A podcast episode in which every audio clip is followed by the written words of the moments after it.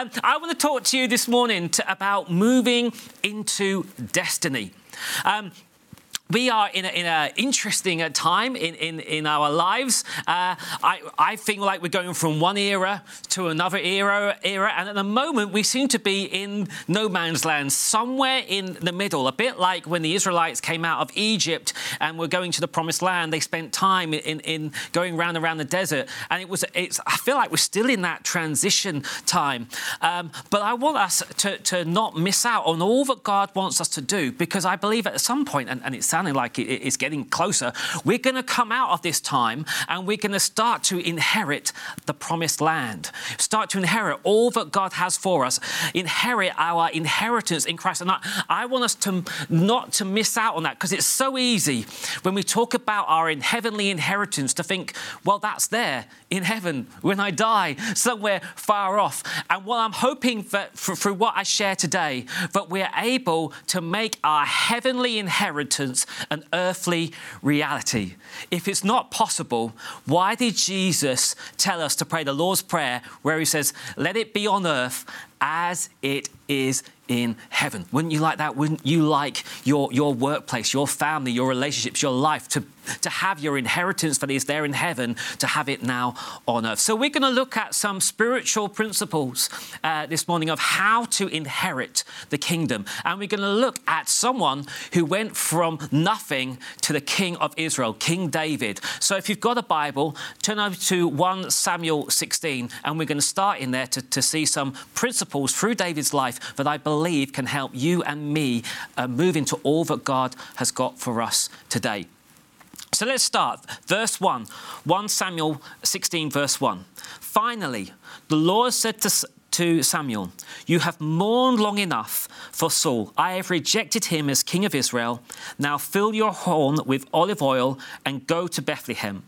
Find a man named Jesse who lives there, for I have selected one of his sons to be my new king. The story of King David starts with three things I want to bring out in from that very first verse. It is the end of an era. Stop mourning for Saul. Stop clinging on to the current era or to the old era because God is going to do something new. You could call it um, it's a, it's a time of repentance. Stop holding to what was and, and, and, and grab on to what's new. So that's happening. The second thing is God is talking about anointing.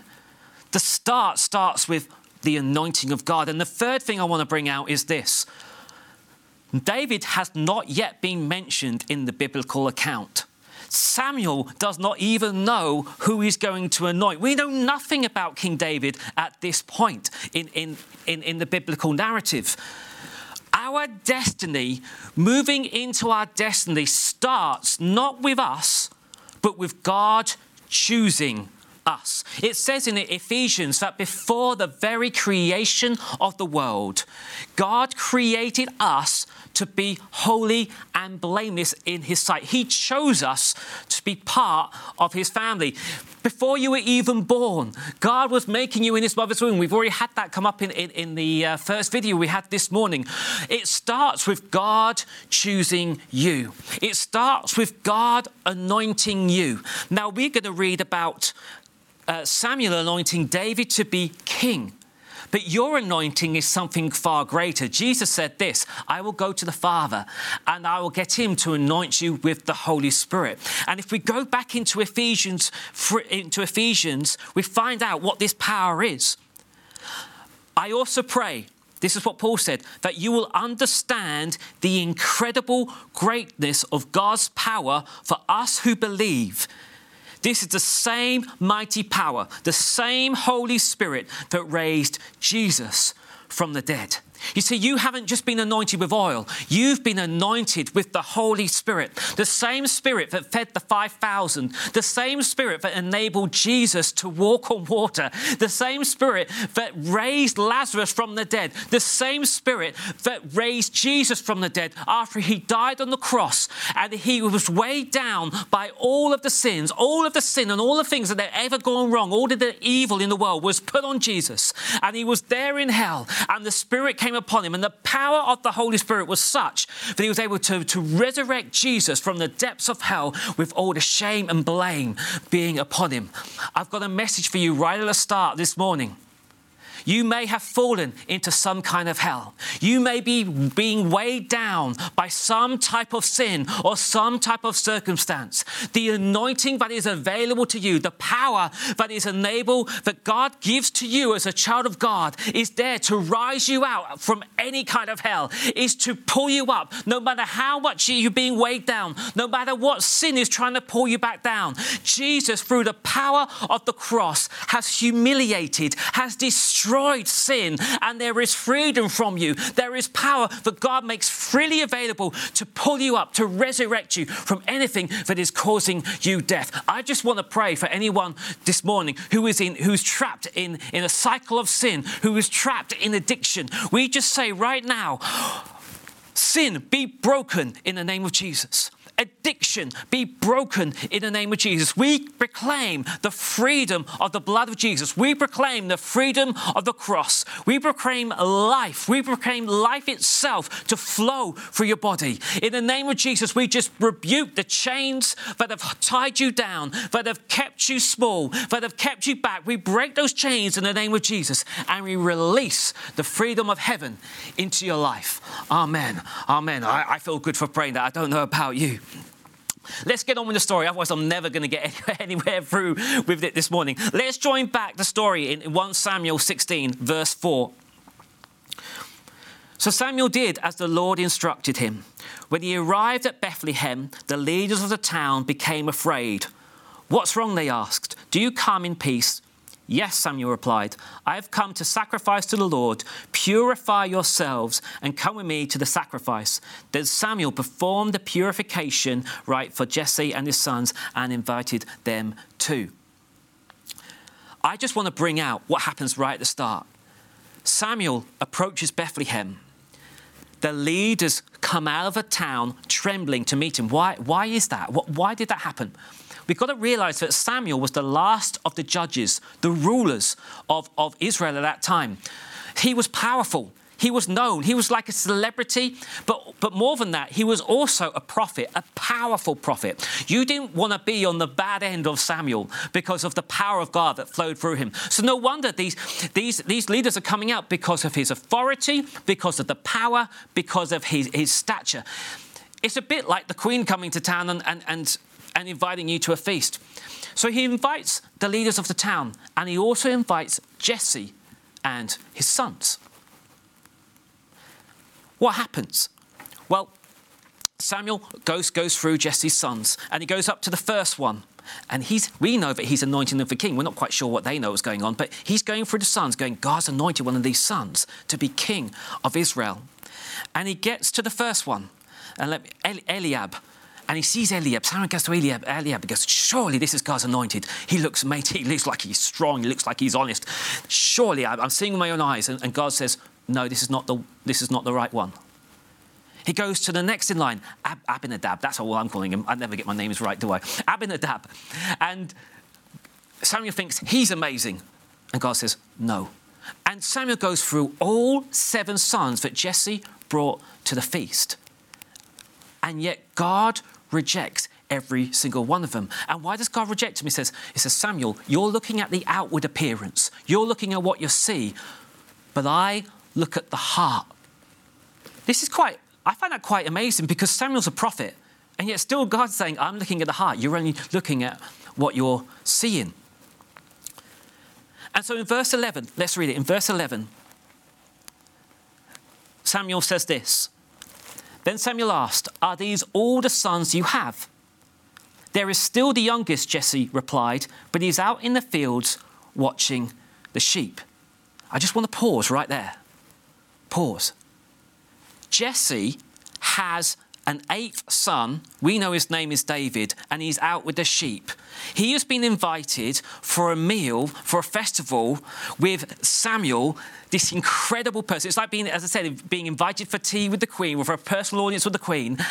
and he has overlooked his youngest son in the field. He has not found it, either he's just forgotten or he's not seen it important enough to invite his son, David, for this incredible experience, this once in a lifetime experience. Why is that? Well, some of the scholars, um, Christian and both Jewish, have gone through this and gone through other texts of what David has written. And there is a theory that, that David was actually an illegitimate son of, of maybe a servant girl. So maybe Jesse would want him further away because David would remind him of his shame. The honest answer is we don't actually know, but for some reason, David is kept far away, whether on purpose or just because he was overlooked. He has been rejected for this opportunity. What happens next? Well, let's go back to the text in verse 17.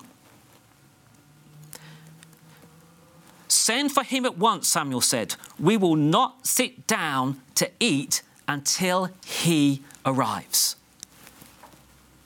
Wow. You've got the leaders of the town.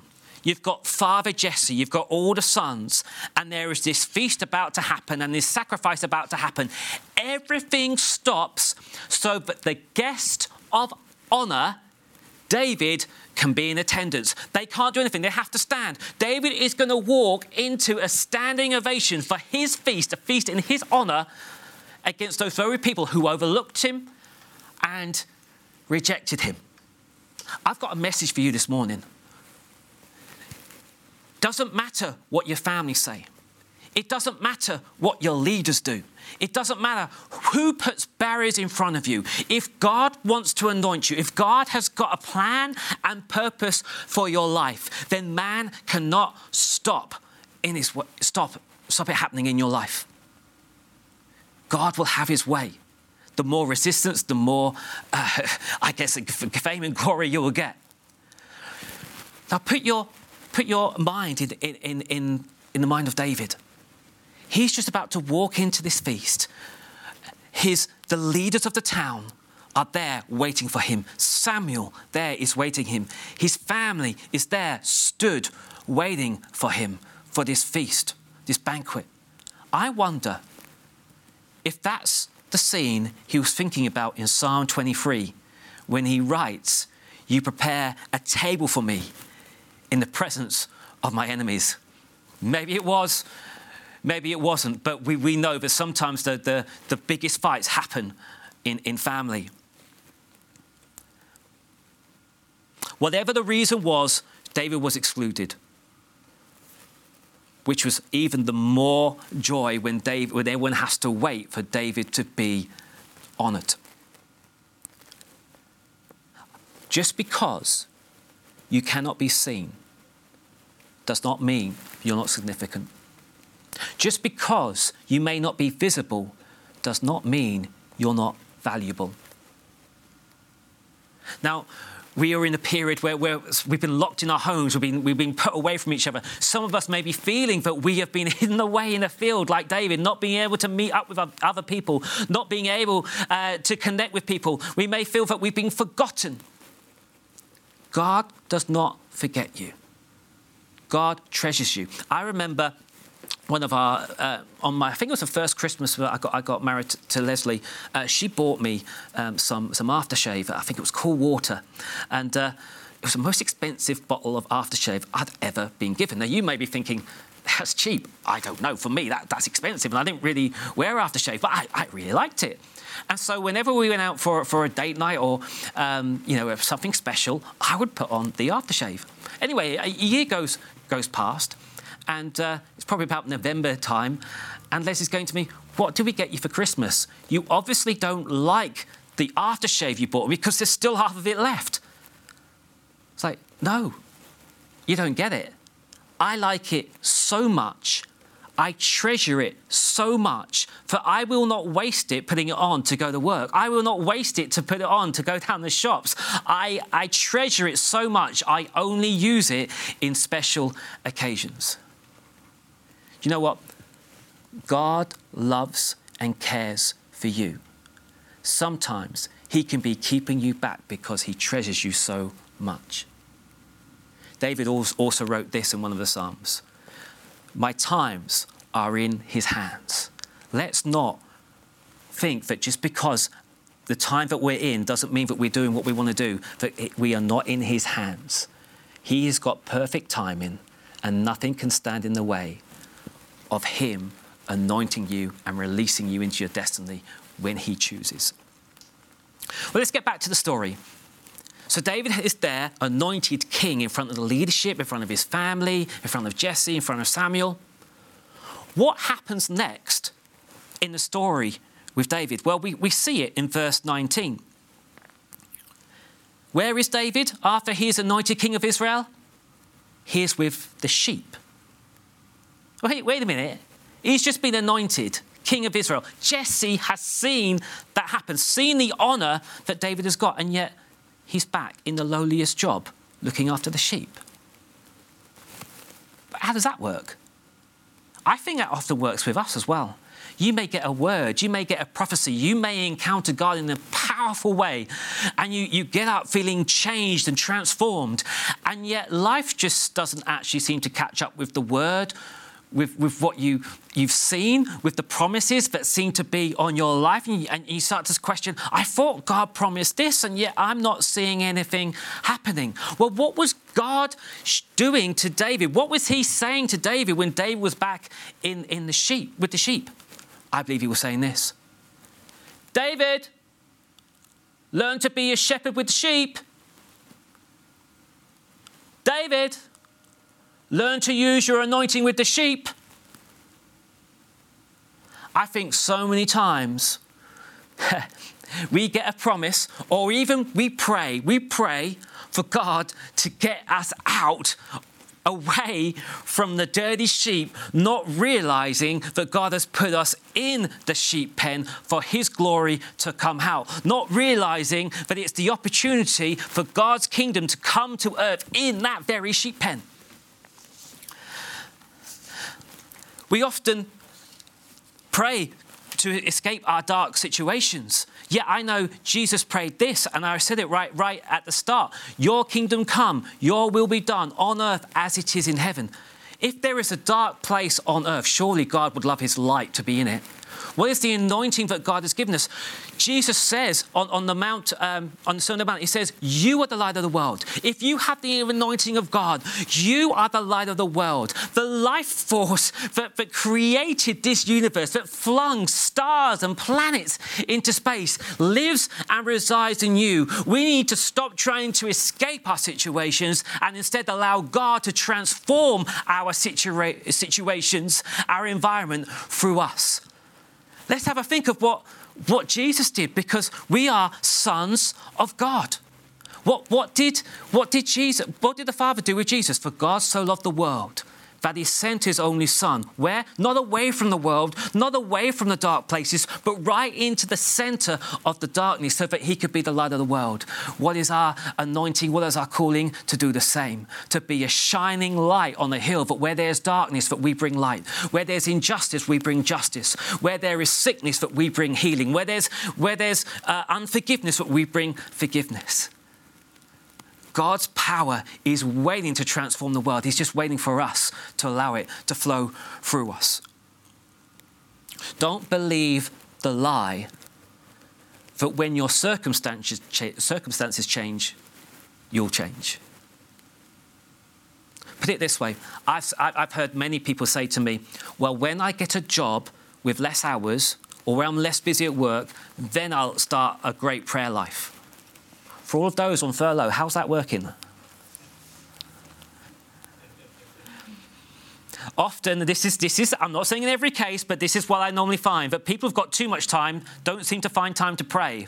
Those which are so busy end up finding time to pray because they know if they don't, they won't. How come all the best diets start tomorrow? Because you can pig out today and then the next day and the next day and the next day, waiting for the tomorrow, which never comes. If you've been called to preach, get started where you are. If you've been called to heal the sick, get started where you are. If you've been called to pray, get started where you are. Stop waiting for your circumstances to change and change your circumstances through your actions. Jesus said this The one who manages the little he has been given with the faithfulness and integrity will be promoted and trusted, trusted with greater responsibilities. You want an upgrade? You want more influence? Look after who you're already looking after. Look after your own sphere of influence right now. Then God will upgrade you. Let's go back a few, few verses. Verse 17, because I want to bring something out. Verse 17, and I'll read it from here. 1 Samuel 16. All right, Saul said, find me someone who plays well and bring him here. Saul's looking for a musician. One of her servants said to Saul, The son of Jesse is a talented harp player. Not only that, he is brave and strong and has good judgment. He is also a fine looking young man, and the Lord is with him.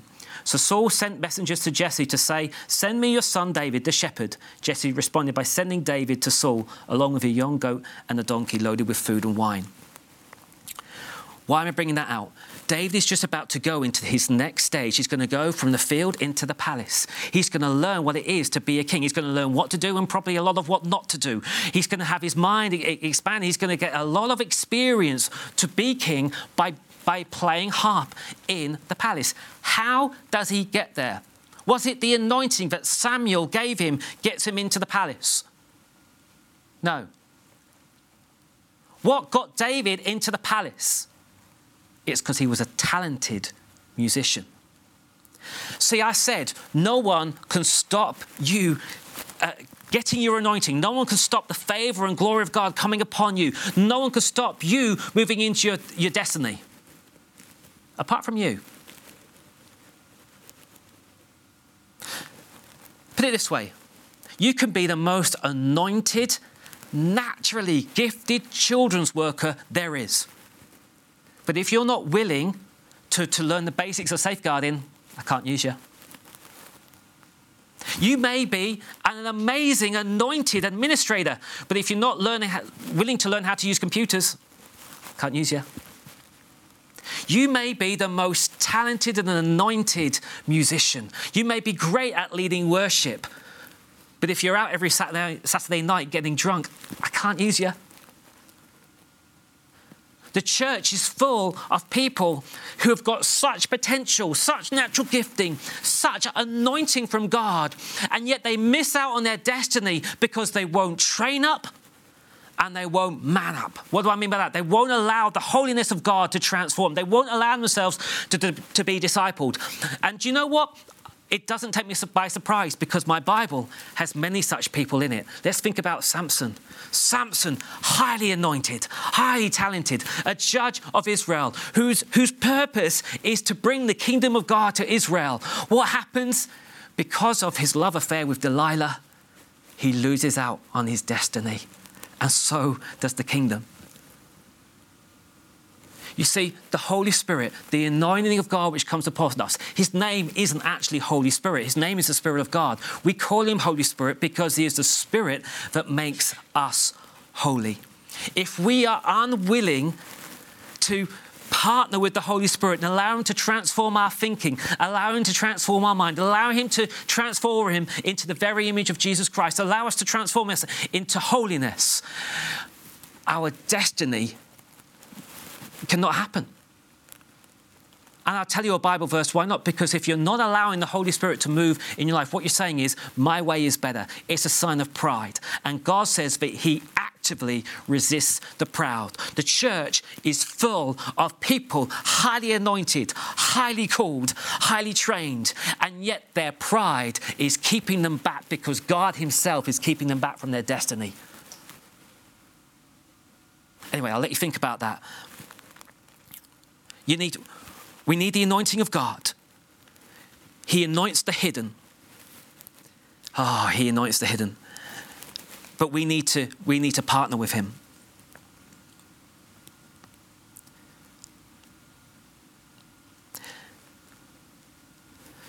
David wrote something and he said this. Let me just find it in my notes. In Psalm 36, he wrote this Men, find refuge in the shadow of your wings. They feast on the abundance of your house. You give them drink from your rivers of delights, for with you is the fountain of life. Who drinks the river of life? Those that hide in the shadow of the Almighty. If you want the anointing of God, the rivers of God to flow out of you, you need to find the secret place. You see, David wasn't just pushed into the secret place by his brothers, he, he was pushed there or, or by his dad. But David also found the secret place with God.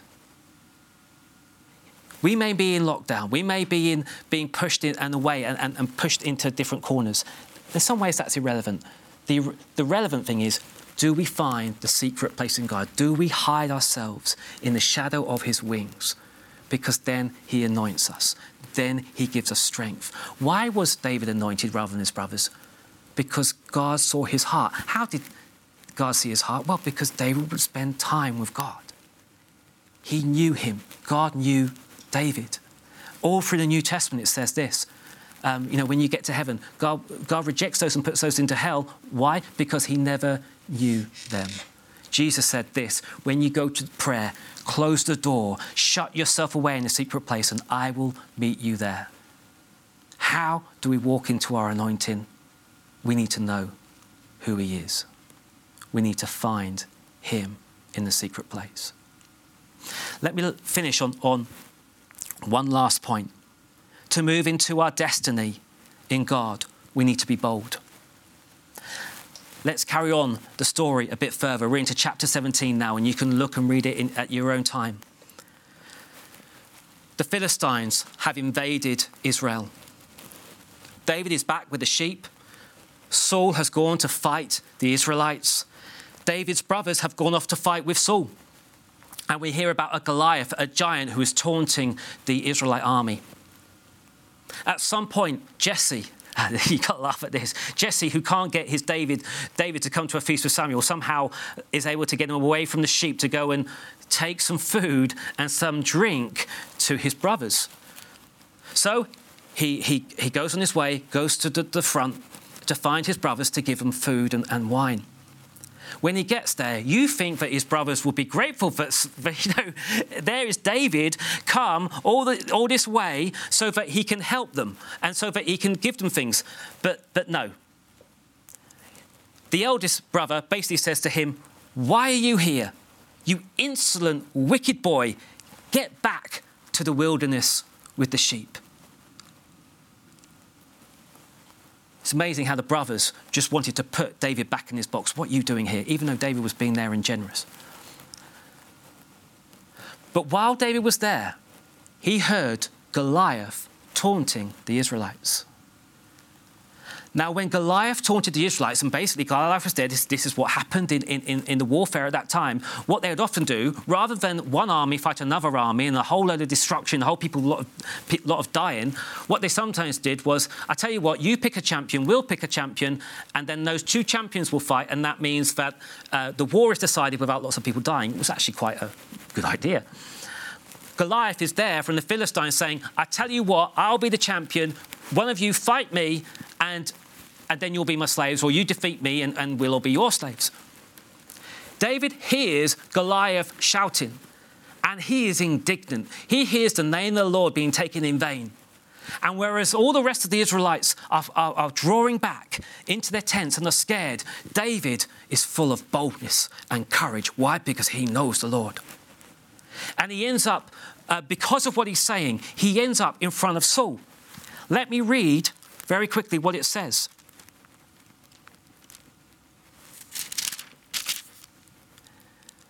Don't worry about a thing, David told him. I'm in verse 32 of chapter 17. I will go fight this Philistine. Don't be ridiculous. Paul replied, There is no way you can go against this Philistine. You are only a boy, and he has been in the army since he was a boy. But, but David persisted. I've been taking care of my father's sheep, he said. When a lion or a bear comes to steal a lamb for the flock, I go after it with a club and take the lamb from its mouth. If the animal turns on me, I catch it by the jaw and club it to death. I have done this to both lions and bears, and I'll do it to this pagan Philistine too, for he has defied the armies of the living God. The Lord who saved me from the claws of the lion and the bear will save me from this Philistine. Saul finally consented. All right, go ahead, he said, and may the Lord be with you. Now, this is not just Saul not wanting to fight and letting David do it. It's not just being a coward. Think of the ramifications if David fails. Saul is putting his trust in a shepherd boy to go and take on Goliath. If David dies, if he fails, the Philistines will rule the Israelites. The war is over. They go into slavery. Saul is taking a risk by allowing David to do this. Why does he do it? How does David convince Saul to let him go and fight Goliath? What does David say? I have been a shepherd boy. I have fought the lion. By looking after sheep, I, I have defeated bears. Wait a minute. Wasn't him being a shepherd, wasn't that just being used as an insult by his older brother to, to box him in and keep him apart and keep him away? Well, yeah. But now David is using the very same situation so that he can have the destiny of taking on Goliath. What the enemy meant for evil, God meant for good. The sheep were supposed to be meant for the evil for David, but instead they became a, a, way that he could actually go into his destiny and fight Goliath. For us, we, we are here and we, we've got this COVID pandemic. What the devil meant for evil, God can make for good. You know, through, through this pandemic, it's been a bit like we've been trying to, sh- devil's been trying to shut us up. Well, what you meant to silence me, devil, has only made me louder. You meant to silence me, my voice is louder than ever. You meant to take my life away, that same experience, that same um, time which you meant to kill me has made me more alive than ever. I don't know about you, but COVID, this, this, this season that we're in, if God is for us, it can be a, a launch pad into our destiny. Now, as we're coming out, as, we, as we're starting to come out of these restrictions, whatever else. I want to be like David, not like the Israelites who are shrinking back in fear. I want to be like David, full of boldness, full of courage, taking on Goliath so I can take the promised land back. But I also want to be like David, like this. I don't want to be restricted by Saul's armor. Remember what I said right at the start? Saul is the, the era of Saul is over. Stop mourning Saul. Stop clinging on to Saul. It is a new day. I think it's very, very insightful that David rejects Saul's armor. He rejects, he rejects the way and the structures that were meant to protect in the past. And he says, No, I, I, I get rid of them because I, I, I put my strength in what I've learned in God, what I've learned in the secret place. Many of us over this time, We've learned to pray without prayer meetings. We've learned to worship without worship leaders. We've learned to engage with God without going to church. As we come out and we run and when we take the promised land for, for God, that His kingdom will be in England, in Scotland, in Wales, in Northern Ireland, that God will be, His kingdom will come upon this earth. We can run with confidence, not in Saul's armor, not waiting for a worship team so that we can worship, but knowing, no, in this period, I learned to worship by going to, going to work. I learned to worship by going to school. I learned to worship in my room. I don't need a prayer meeting to pray. I learned to pray in my room. You try to, you use this pandemic to keep me away from prayer. I've become a prayer warrior because of what I've learned, because I spent time in that secret place there is an opportunity.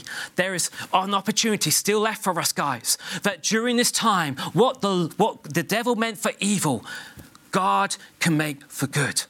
No longer dependent on crutches of what church was we can rise up as warriors and run into our destiny. Why was David able to run into his destiny in boldness and courage? Was it because he thought he was better than Goliath? I don't think it was. I don't think his confidence was in his, in his ability with a sling. I believe his confidence was in God. How did he get that confidence in God? He spent time in the secret place. He spent time talking to God. He knew who God was. He found him in the wilderness. And he knew him. What does David say when he runs out to Saul? Not, I'm going to beat you. He says, I come to you in the name of the Lord. His confidence was in the strength of God. Faith is not believing that God can do something. Think about it. The devil probably knows more about the power of God than you do, probably believes in the power of God more than you do. He has seen it, he has witnessed it better than we have. But he doesn't have faith in God because faith is slightly different. Faith is in the character and the nature of God. It's in that I know He loves me. I know He cares for me. I know that He knows me and I trust. And so when I step out in faith, which often feels like stepping out on the cliff, and this is what it feels like to me time and time again, is as I step out, I'm stepping, there's no ground beneath me, but I'm stepping into God's arms. I'm just hoping, and to be honest, this is normally the case, I'm just hoping I've got it right. I'm just hoping that God is there for me, but I'm just trusting in His nature that He's going to catch me. How did David have that confidence to go out with Goliath like that? Because he spent time in the secret place, because he had a heart of God's own heart, because God knew him and he knew God.